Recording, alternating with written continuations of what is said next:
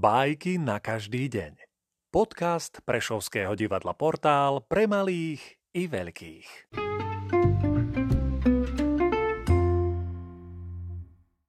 Jean de la Fontaine, Kohút, Mačka a Myšička Myšička nevyzná sa ešte vo svete. Nečudo, že sa popletie.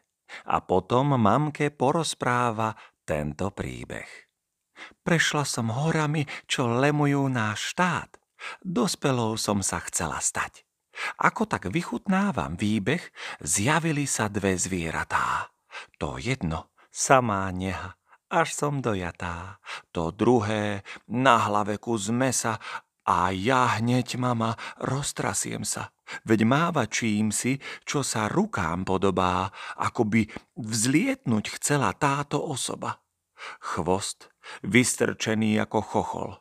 A tak ten netvor na mňa fľochol. Nuž, bol to kohút, ako je vám iste známe. Myška však vraví o ňom mame ako o dákom čude, až hen z Ameriky. Tak hrozne škriekalo, tak bylo krídlami, že hoci strach je pre mňa pocit neznámy, ušla som pred tým kikirikí.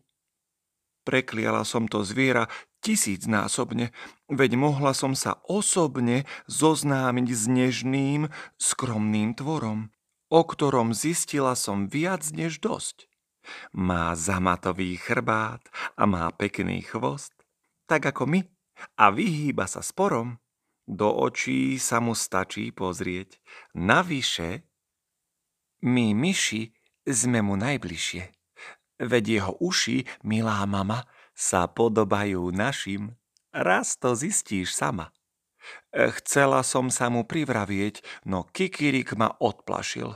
Ach, našťastie tam bola diera. Cérenka, ten tvoj miláčik je mačka, prefíkané zviera. Tvári sa mierne, aby myší rod poľahky pripravila o život.